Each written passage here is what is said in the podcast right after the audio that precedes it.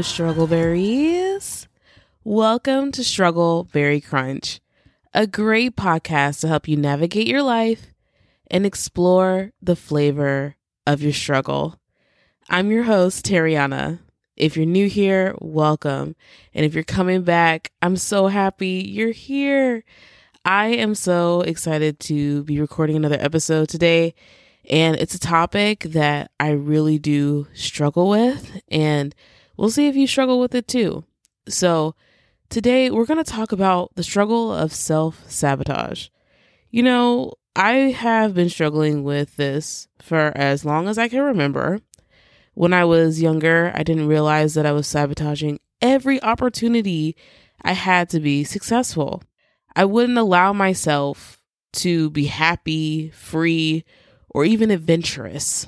I didn't feel deserving or worthy of my heart's truest desires. And today, I'm facing self sabotage. And if you feel safe and brave, I invite you to face it with me. So let's talk about self sabotage like what it is, how it affects us, and most importantly, how can we overcome it? Cool? Okay. What is self sabotage? So, if we go to our trusty neighbor, Urban Dictionary, you will find that self sabotage is one that keeps screwing things up for themselves, usually not on purpose, or to destroy a chance for something good with silly, easily avoidable mistakes. You know what I'm saying? Like, for example, like eating cake when you have the choice of like a carrot stick, self sabotage. Filling out a job application to your dream job, but uploading a old ass resume, self sabotage. Wanting to be open to dating, but immediately deleting an app when someone shows any type of interest in you or wants to talk to you. Self sabotage. Does that sound familiar? Because it sounds so familiar to me. Because that's how self sabotage shows in my life. And when it shows up in one part of your life, it usually shows up in a lot of other places. And it comes from the feelings of not feeling deserving, not feeling worthy, a fear of success. And I think that it's very important to identify like how it affects us because I don't think a lot of people realize that if you don't recognize self sabotage when it is fully in gear to destroy you, it can really affect your life long term in not a good way. And you will be hurting your chances of reaching your full potential, growing to your true self, and being just happy and satisfied with what you have accomplished. So, some things that you can look out for you procrastinating. You're like, it's not going to work anyway. So you push it off for so long. Or there's a deadline for a promotion and you wait to the last minute. So you do fail and you don't have any choice but to fail because you waited where you had no chance of being successful. And another sign of self sabotage would be like negative self talk.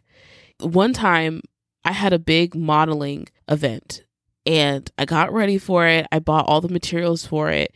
And I literally I drove to the event and I was so afraid that I was going to fail and like or I was going to be judged or insert whatever negative thought that you have next. And I drove home and it was like one of the biggest regrets that I had at the time. I was like, why did I spend so much time preparing for something that I thought I really wanted and didn't even give myself a chance to get it? That's self sabotage. and it shows up in some of the weirdest ways.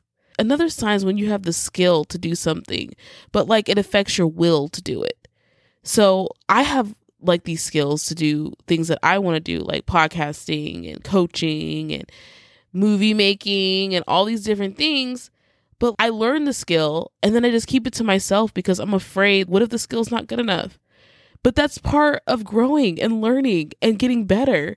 And I think that self sabotage doesn't give you a chance to explore that side of yourself, going through the failure, making your way to the success, and leveling up.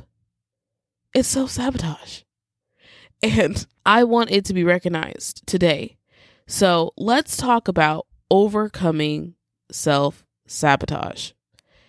I found eight ways to overcome self sabotage, but I chose four. So bear with me. And, you know, maybe you might get an extra one if I'm feeling up to it. So, one of the ways that you can overcome self sabotage is boost your self awareness. I am a big advocate for self awareness. If you didn't know, self awareness takes practice and there's different levels to self awareness. The first level of self awareness is just to know that it's there. You may not fix it, you may not try to do anything about it right away, but you're aware that it is affecting you and that it's causing you something that you don't like. So, and I think the next phase would be like doing something about it. Make an effort to make small goals a day to prevent yourself sabotage. Something that works for me is that I say that this is a habit that I'm trying to break.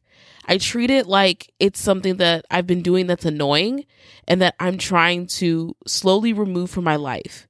Because it's very difficult just to go cold turkey and stop something out of nowhere. Most people cannot do that. And it's not sustainable because you'll go right back to the same habit, especially if you've been doing it. I've been doing it for over 20 years. So that's 20 years of undoing, undoing a habit that you're so familiar with and comfortable with. That's hard. So give yourself some grace and work through your self awareness and layers and levels, and you'll be better. I promise you. So just like go moving from from thinking to doing to being.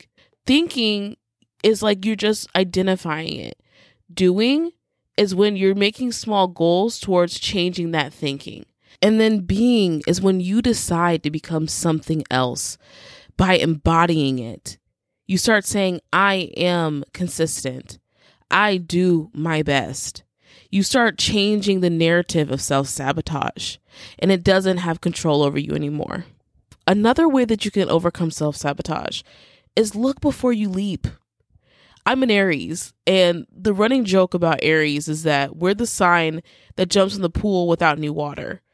And that can be very adventurous, but it can also be so stressful for no reason because we cannot wait until the pool fills up. We just need to like do things on an impulse because we're so excited or like we just can't wait any longer.